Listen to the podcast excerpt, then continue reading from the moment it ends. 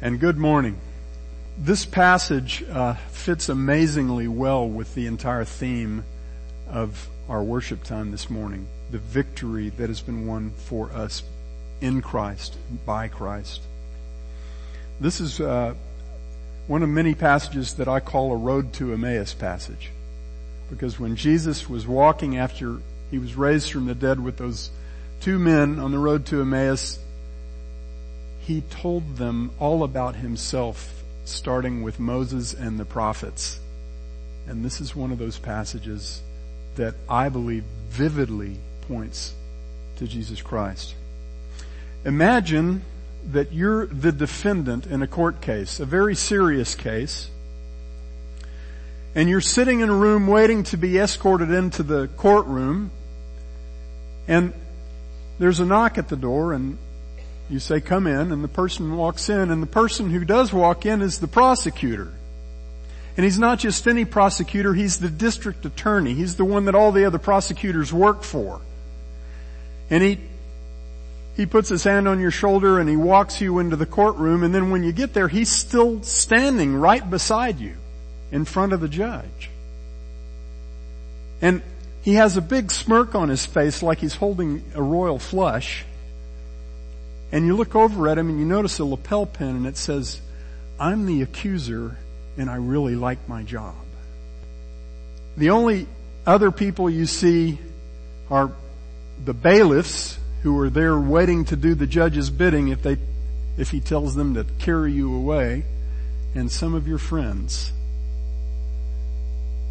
There's no defense attorney because the culture in which you live requires you to argue, argue your own case in courts of law. And by the way, the case against you happens to be ironclad. Considering all of those things, how would you feel about the potential outcome of this proceeding?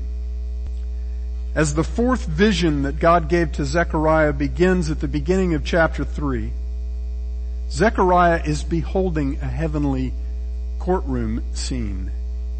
And as he surveys the courtroom, he sees the defendant, Joshua, the high priest. He sees the judge, who's called the angel or messenger of Yahweh. And that's the one who speaks throughout the passage as Yahweh.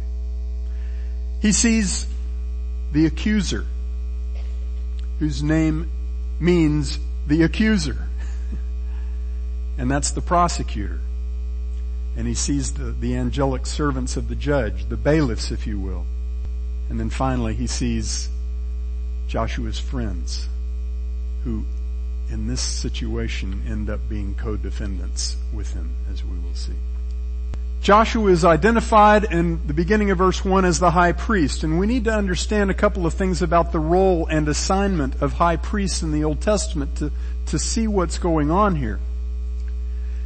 The high priest was the mediator between God and God's people in the most important ceremonies that took place at the temple. And his mediation went in two directions. He represented the people in the eyes of God and he represented God in the eyes of the people. That's what a mediator does. In Exodus 28, when you look at the, the description of the clothing of the high priest, you see that one of those articles of clothing was an ephod and it had two shoulder pieces and on each shoulder piece was an onyx stone with the names of six tribes of Israel engraved on one and the other six engraved on the other. And what did that mean? Well, Exodus 28:12 explains it this way. It says, "You shall put two stones on the shoulder pieces of the ephod as stones of memorial for the sons of Israel." Now what's memorial? Throughout the Old Testament, a memorial is a, an attention getter, a reminder. It doesn't mean that anyone is necessarily forgotten. It just means that their attention is being drawn to this reality by a symbol. The verse goes on, it says, and Aaron, who was the first high priest, shall bear their names before Yahweh on his two shoulders for a memorial. See, in a symbolic sense, God saw the people through the priest. he saw the people embodied in the person of the priest. Now another piece of the priestly garments was the breastpiece of judgment that went over the chest and over the heart of the priest. That breastpiece was put together like a pouch. It was folded on the bottom and stitched up on the sides. And inside of it were the Urim and Thummim, which, by which God revealed His will to His people on various matters, all the way up through the time of King David and, and other kings. Exodus 28:30 says, "You shall put the breastpiece in the breastpiece of judgment, the Urim and Thummim, and they shall be over Aaron's heart when he goes in before the Lord, and Aaron shall carry the judgment of the sons of Israel over his heart before the Lord continually." I believe the breastpiece pictures the other side of the priest's mediatorial role. When God has something to say to the people, he says it through the high priest and through the Urim and Thummim that are on his, that are in front of his heart. And so, the high priest represents God in the eyes of the people. Now, the reason I point all that, this out is because I believe that, that this passage divides up into those two sides of the high priest mediation.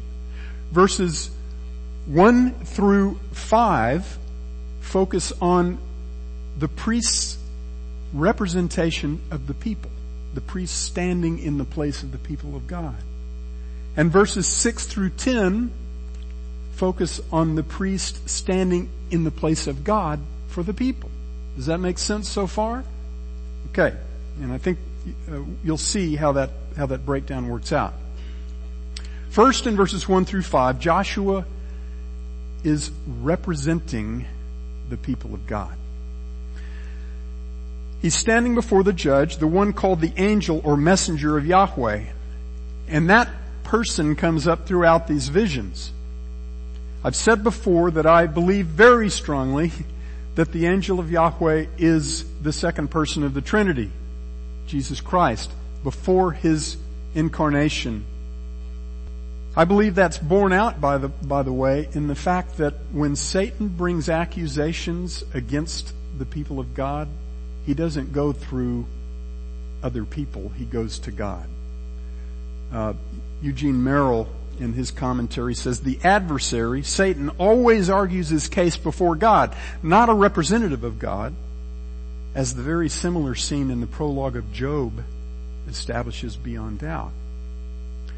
And in Revelation 20, uh, Revelation 12:10, Satan is called the accuser of our brethren who accuses them before God day and night. So I believe the angel of Yahweh is Yahweh. And he speaks as Yahweh throughout the passage. So that's the judge. And then the prosecutor is Satan. And he's standing, not at the prosecutor's table, he's standing at the right hand of Joshua.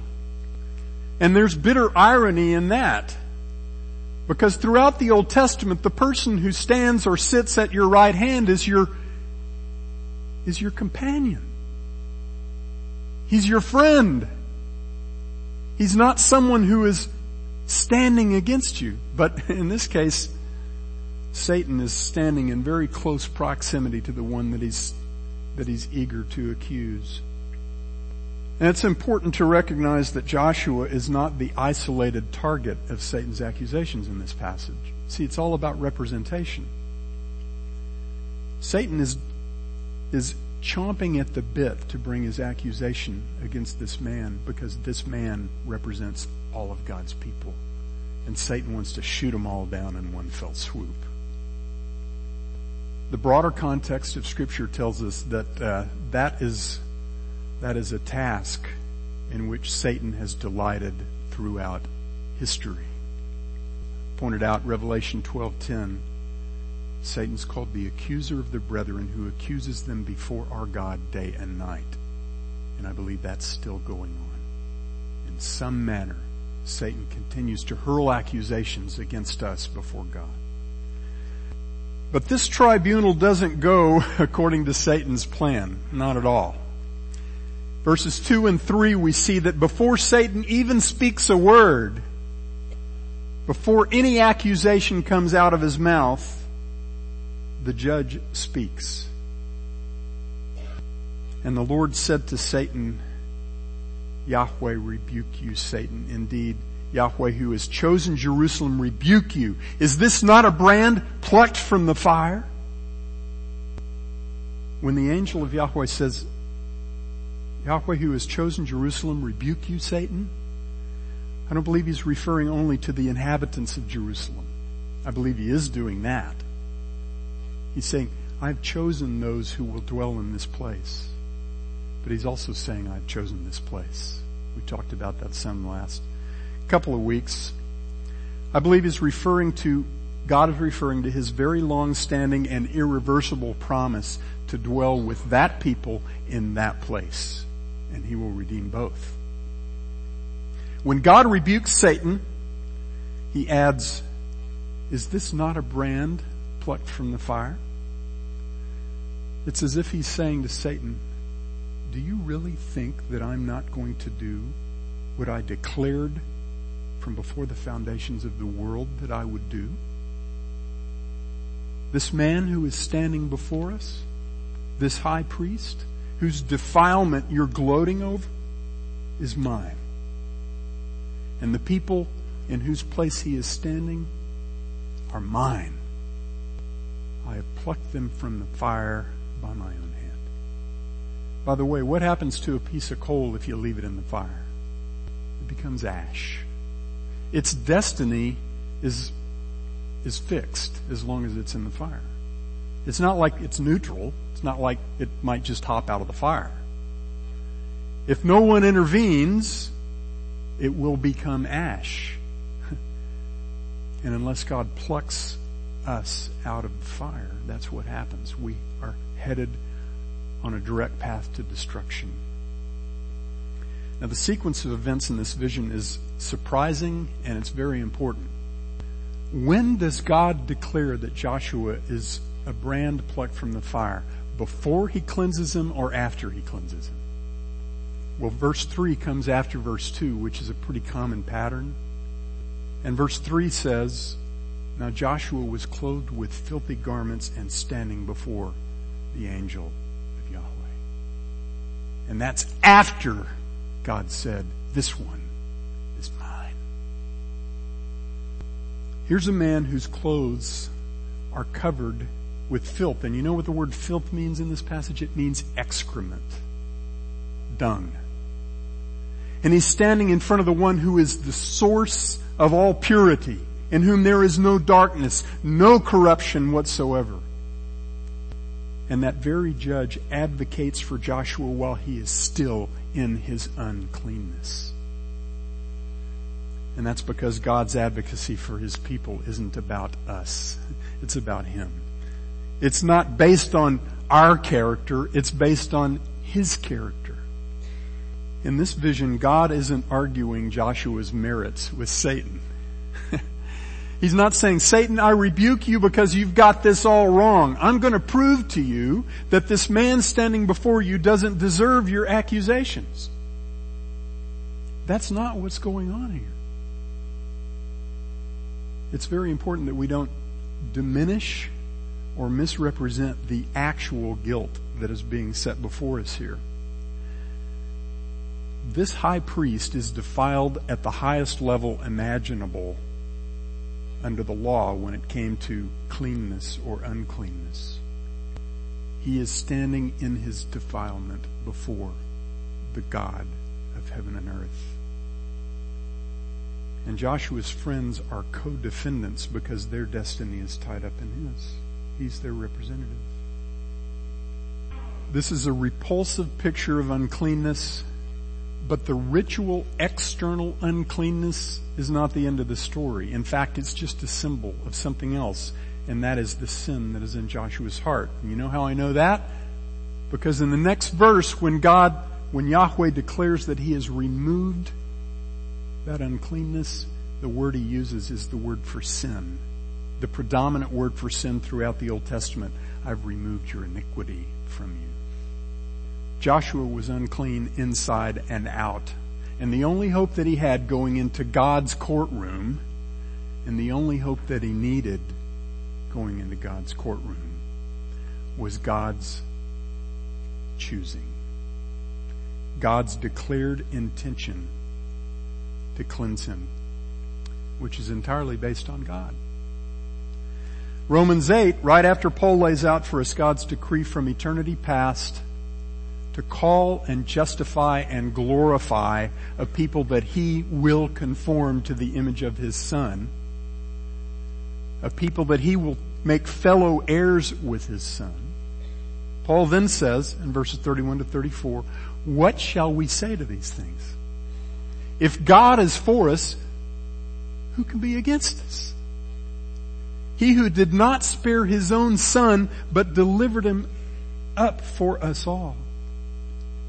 How will he not also with him freely give us all things?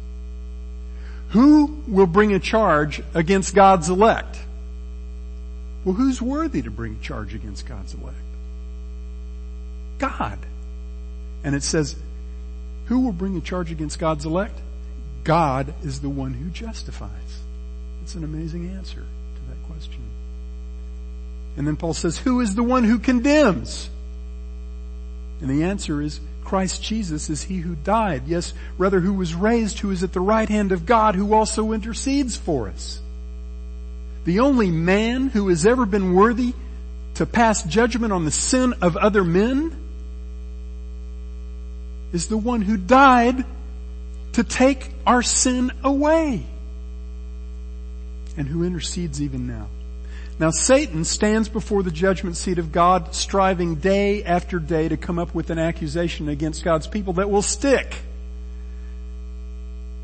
And one of the things you come to know about Satan as you study the scriptures is he has a very high frustration tolerance. Because this is as futile an endeavor as anyone could ever imagine. See, God's choosing was settled before the foundations of the world.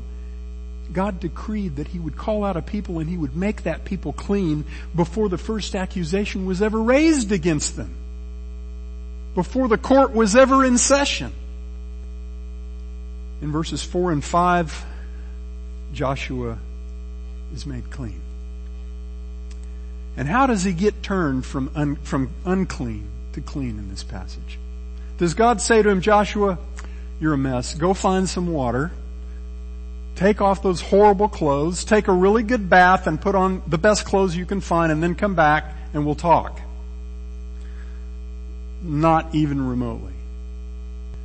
See, Joshua in this passage is never the subject of any verb. Joshua doesn't do anything in this passage. He's passive. Things are being done to him and declared about him, but he's just standing there. After making it crystal clear to the accuser that Joshua has been chosen, plucked from the fire, the angel of Yahweh instructs his angelic servants to remove the filthy garments from Joshua. And then, finally, the Lord speaks directly to the defendant, to Joshua, and he says, he says what he says to every brand that he plucks from the fire. He says, see, I have taken your iniquity away from you and will clothe you with royal robes.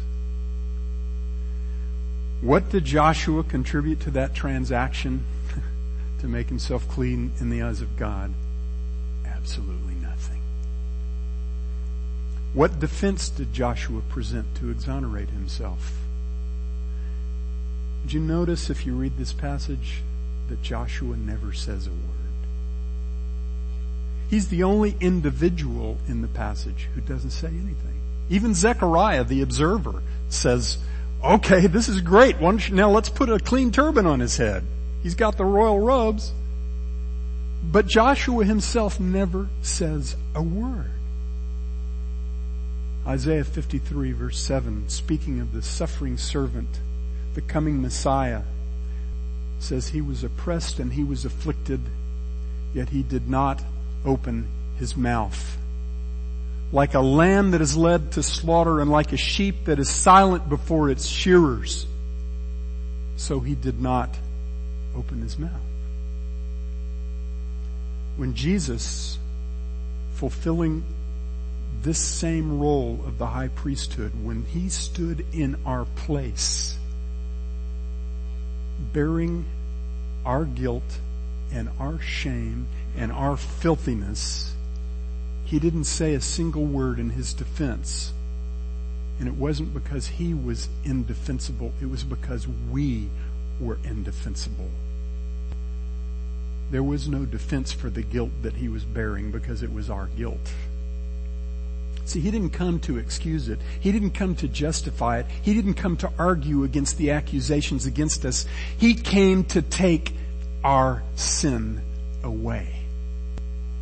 If we read the Old Testament without paying close attention to passages like this, and there are several, we might be prone to conclude that things back then under the law of Moses worked very differently when it came to how men get right with God.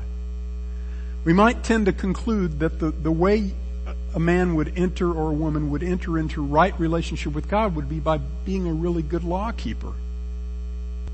But the pattern that's set forth in this passage is the exact same pattern that is set forth in the New Testament. How does Joshua start out? This man who represents the whole congregation of Israel in the eyes of God, does he start out clean or unclean? Unclean. Contrary to what our culture wants us to believe, men don't start out good. What case is Satan chomping at the bit to make in the presence of God regarding this man who is being judged? That he's unclean and disqualified to stand in the presence of God. Is that a legitimate claim? Is that a legitimate accusation or an illegitimate accusation? Well, there are two angles on that. It's legitimate because it's true and it's illegitimate because God has already de- decreed that he will cleanse the man who is being tried. On what basis does God rebuke the accuser? Is his argument based on Joshua's merit? Not at all. Who in this vision is 100% responsible for the change that moves Joshua from being utterly and wretchedly unclean and disqualified from standing in the presence of God to being clean and made worthy to stand in the presence of God. It's all God. It, just look at the passage. You won't find anyone else who's acting to bring about that cleansing. This isn't a deal. This is a gift. And this isn't a new paradigm for God's dealings with men. This is how it's always been. Isaiah 52 and 53 that I mentioned before speaks of one God calls my servant. And God's going to refer to that same one in verse 8 of this same chapter of Zechariah. My servant. And that great passage in, Isaiah 52 and 53 says that God's servant bore the sins of God's people on himself.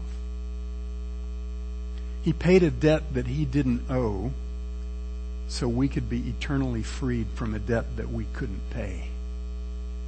It would take us an eternity to pay it. So I want you to answer this question out loud together. What can wash away your sin? Amen. If that strikes anybody as corny, that's tough.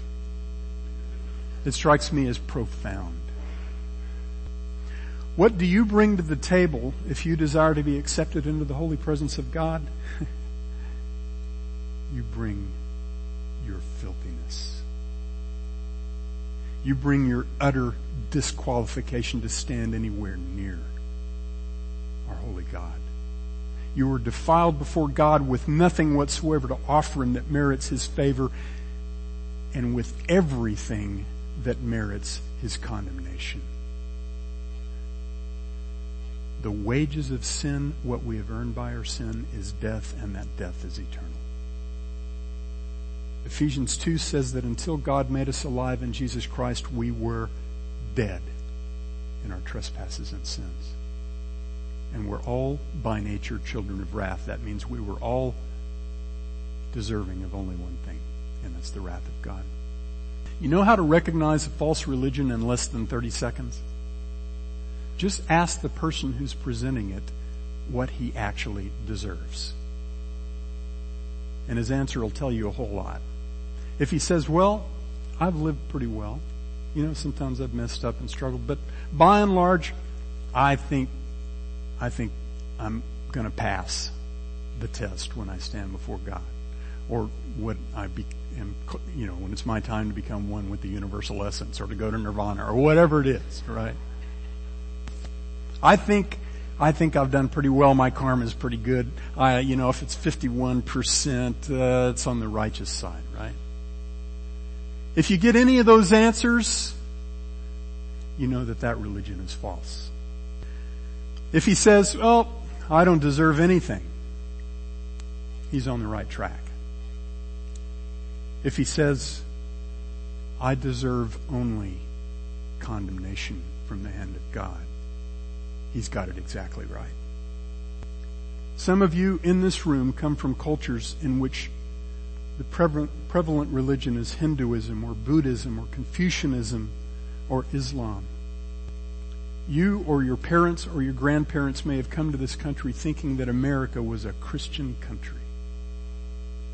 And if that's what you thought of America, let me challenge your understanding.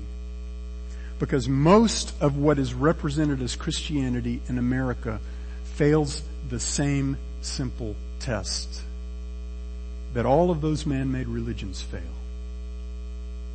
Most of what is called Christianity in this country asserts that we bring something to the table, something to, to commend us before God.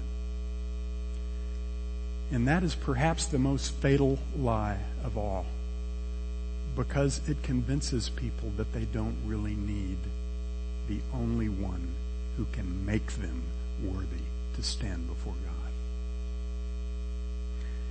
And it leaves them right where they started. Filthy, lost, and dead. You'll never be clean in the eyes of God as long as you're clinging to something that you have to give to Him. Never. Your salvation will never be about what you can do to impress God. It is always and only about what God has done for you. Now, in the second half of the vision, we turn from the high priest representing the people to the high priest representing God. In verses six, six and seven, God lays out Joshua's earthly assignment as his high priest, cleansed by God's doing and ready to represent God in the eyes of God's people. Now that he's been made clean by God, Joshua's assignment is the oversight of the place of worship, the temple. And God tells him, I will grant you to come and go among those who are standing here. And I believe as Merrill Unger says, I believe that this is the, this is the angelic beings that took the dirty clothing off and put the clean clothing on. This is his, this is God's faithful angels. Now that image of the high priest coming in and going out in the presence of God in the company of God's angels, that wasn't a new image to Joshua or Zechariah. If you look at the description of the, of the temple and of the tabernacle before it, what was embroidered on the curtains all around when the priest stepped through the screen into the holy place, not the holy of holies, but into the holy place before the presence of God, which was inside the veil. What was on those curtains? Cherubim. Images of the angelic beings who guard the, the holiness of God. And I think this is just a foreshadowing of what we find in the descriptions of the heavenly city, New Jerusalem. Because in that city, in Isaiah 60 and Revelation 21, 22, you find men dwelling in the presence of God with angels. I don't know what that's going to be like, but I got a lot of questions for Michael and Gabriel. I don't know if I get to ask them. There'll be a lot of time.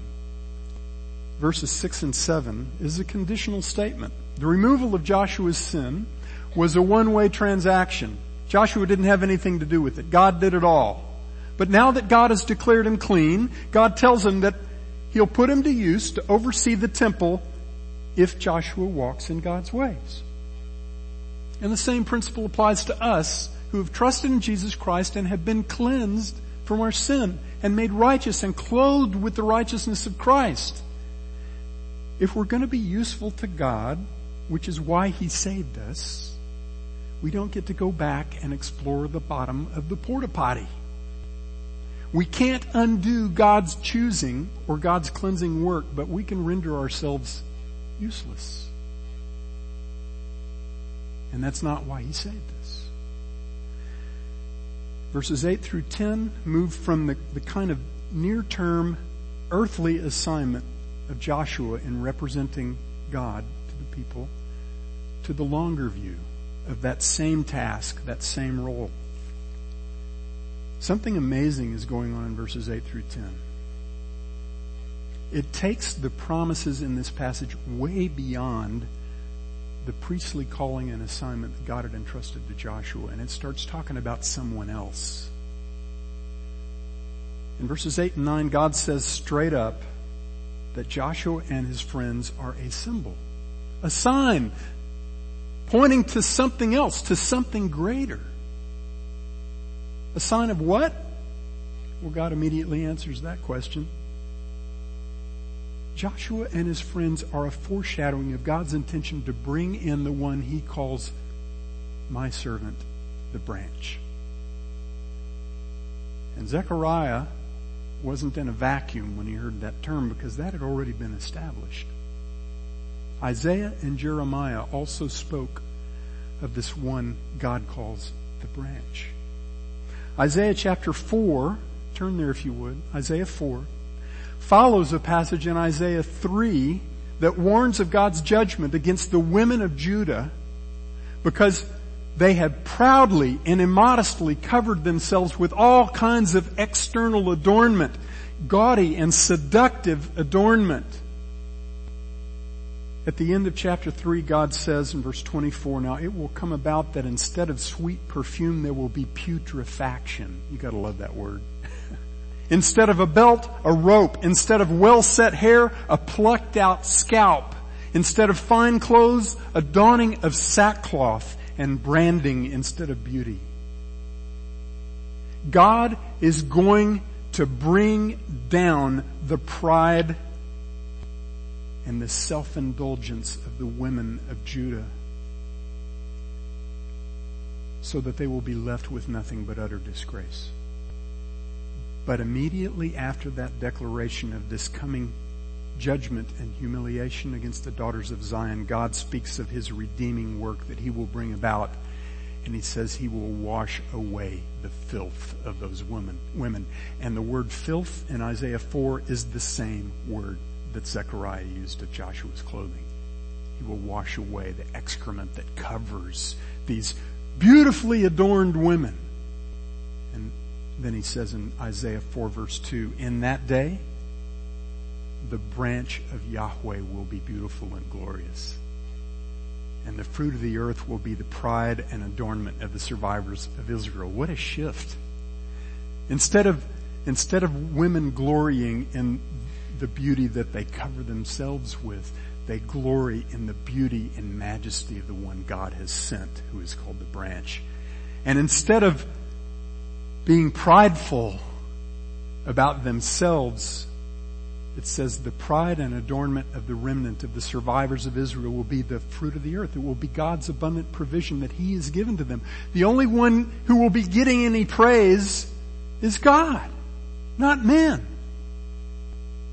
It won't be the bling. It'll be the branch. Verse 3 says it will come about that he who is left in Zion and remains in Jerusalem will be called holy. Everyone who is recorded for life in Jerusalem when the Lord has washed away the filth of the daughters of Zion and purged the bloodshed of Jerusalem from her midst by the spirit of judgment and the spirit of burning. That means it's going to hurt getting there. I point out that beautiful passage in Isaiah because it has a very strong connection with what we're looking at in the second half of Zechariah 3, in the last three verses of Zechariah 3. I mentioned that the word filth used in both passages is the same. The cleansing that is promised in Isaiah 4 is connected with the exaltation of the one that God calls the branch of Yahweh. And that's the same, same image that's presented in Zechariah. When God takes away the iniquity of the land, it will be when he brings in the branch. When it's taken in context, Isaiah 4, like Zechariah 3, equates filth with sin.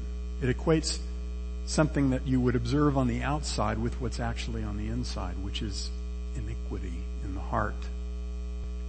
That's what makes us really repulsive to God. That's what makes us irreversibly, incurably repulsive to God. We can wash the filth off the outside of our bodies, but that's not the problem. In the, in the law, in the Old Testament law, that was an, that was a temporary disqualification. And there was a, there was a, a process by which you could be made clean. But the filth in our hearts, there's only one cure for that. And in both passages, Isaiah 4, Zechariah 3, the accused does nothing to bring about his or her own cleansing. Nothing at all. It is God alone who cleanses and redeems. Those whom Isaiah says, God's through Isaiah says, are recorded for life in Jerusalem. That means their names were written down somewhere to live in the city where God will dwell When were those names written? Before the foundation of the world. Jeremiah speaks of this righteous branch as well. Jeremiah 33 verses 14 to 16. Just listen to this. Behold, days are coming, declares Yahweh, when I will fulfill the good word which I have spoken concerning the house of Israel and the house of Judah. In those days and at that time, I will cause a righteous branch of David to spring forth, and he will execute justice and righteousness on the earth. In those days, Judah shall be saved and Jerusalem will dwell in security. And this is the name by which she shall be called. Yahweh is our righteousness. This branch that God tells Zechariah he's going to bring in is Jesus Christ, the perfect man, the perfect priest, the perfect king in the line of David, the messenger of Yahweh who goes by the name Yahweh. And right after his promise to bring in this exalted servant, the branch himself, who is standing in front of Joshua, shows Zechariah a, a stone that he's setting before Joshua. And on that stone are seven eyes. And if you look in the next chapter in Zechariah 4:10, those eyes are the eyes of the Lord which range to and fro throughout the earth. Now don't lose too much sleep over that image. As I see it, the number seven is consistently the number of God, the number of perfection. And the image of God's eyes ranging to and fro throughout the earth pictures God's perfect omniscience and immanence. That means there is nothing hidden from God's sight and there is nothing hidden from God's hand. He sees everything and he intervenes in all of the affairs of men. God also declares that he's going to put an inscription on that same stone. He doesn't explicitly say what that inscription will be. But the next thing he does say is, I will remove the iniquity of that land in a single day. Now, if you look at the battles in the Old Testament, you come to see that the most decisive battle is the battle that's won in a single day. Y'all remember the story of David and Goliath, right? 1 Samuel 17. Here's this, here's this boy, the, probably the least in stature of all his brothers, the one that God has chosen to be his anointed king, but he's not king yet. And this shepherd boy goes up against a giant named Goliath, and behind Goliath is the whole Philistine army. and so Goliath says, why are you taunting me with sticks? He says, Goliath says to David, I'm gonna feed you, your carcass, to the birds and the beasts. And David then turns to him and says, You come to me with a sword, a spear, and a javelin, but I come to you in the name of Yahweh of hosts, the God of the armies of Israel, whom you have taunted And then he says, this day the Lord will deliver you up into my hands and I will strike you down and I will remove your head from you. And I will give the dead bodies of the army of the Philistines this day to the birds of the sky and to the wild beasts of the earth, that all the earth may know that there is a God in Israel.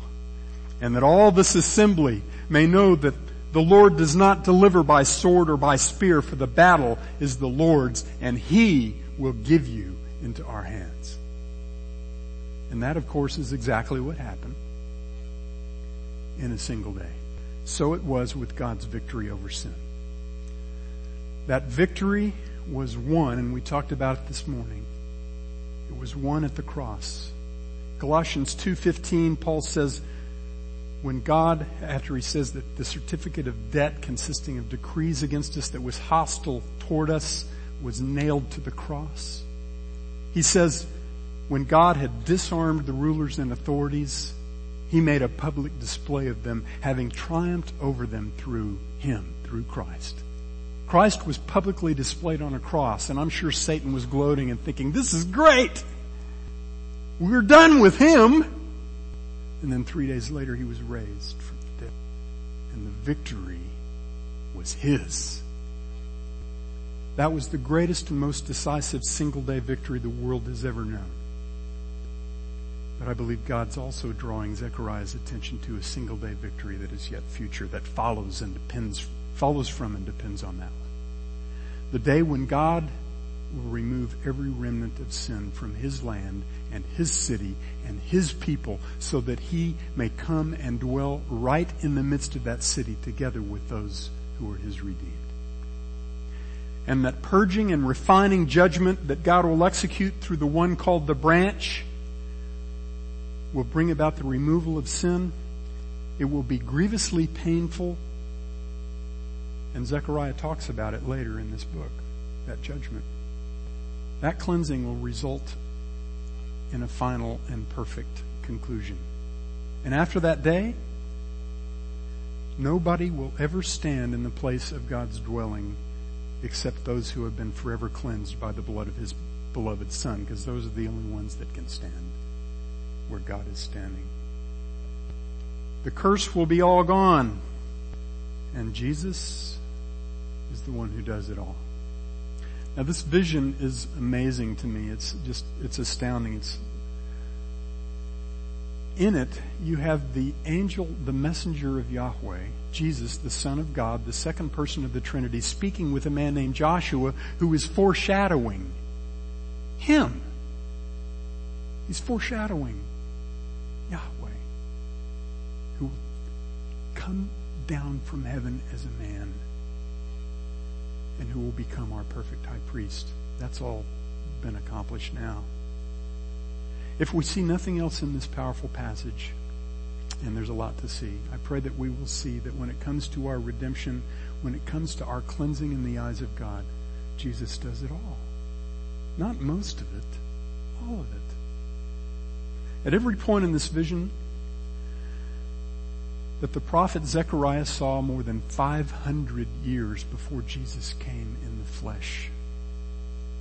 At every point, Joshua, Yehoshua, whose name means Yahweh is salvation, foreshadows Jesus Christ, Yeshua, whose name means Yahweh is salvation. 1 Timothy 2.5 says there is one mediator. There's one God and there is one mediator between God and men, the man Christ Jesus. God represents the Father to us because he is God's perfect high priest. And he represents the Father to us perfectly. Jesus said, you want to know the Father? Look at me. At the cross, Jesus represented us before the Father. And he represented us perfectly. In him there was no sin. There was no deceit in his mouth. There was no violence that he had done. He's not just our advocate, he is our substitute. He stood where Joshua stood at the beginning of this vision, covered in our uncleanness. He took our filth upon himself. He uttered not a word in his own defense because he was standing in our place and we had no defense. God made him who knew no sin to be sin on our behalf so that we might become the righteousness of God. How? In him. He removed our sin away from us as far as the east is from the west, and he clothed us, clothed us with a beautiful, white, spotless righteousness that was not our own because we don't have any. He clothed us, clothed us with his righteousness. He advocated it for us when we were lost and dead in our sins, and he advocates for us now. Even now, he is our perfect high priest. Every accusation hurled against us day and night by the accuser of the brethren falls on the one who ever lives to make intercession for those whom he has redeemed. Read Hebrews 7 verses 23 to 25. If you belong to Jesus Christ through faith in him alone, you can be confident that every time Satan makes an accusation against you, the answer that he gets back from our faithful high priest is this one is mine. I have plucked him from the fire and he belongs to me. If you have not trusted in Jesus Christ as your Savior, the one and only Savior, I pray that today will be the day of your salvation. He alone is the judge of all mankind. He alone has the authority and the worthiness to judge you. Your problem isn't ultimately the accusations of Satan against you. Your problem is that those accusations are true. Only Jesus is worthy to stand in your place and pay the eternal penalty that you deserve. And that's exactly what he did when he died on the cross. If you're here today and you have not believed in the one and only Redeemer I pray that you will do so today. I pray with all my heart.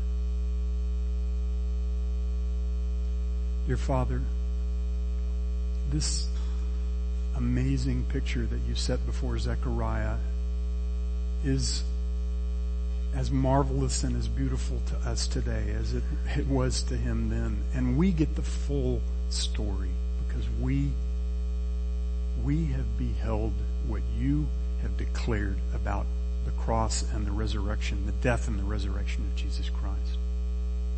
And those men who knew him and walked with him and who saw him after he was raised from the dead proclaimed him as the perfect Son of God, perfect priest, the perfect sacrifice, the coming King, the one who is our all in all. Father, may we fall down at his feet and proclaim him Savior and Lord. And may we live accordingly. We pray it in Jesus' precious name.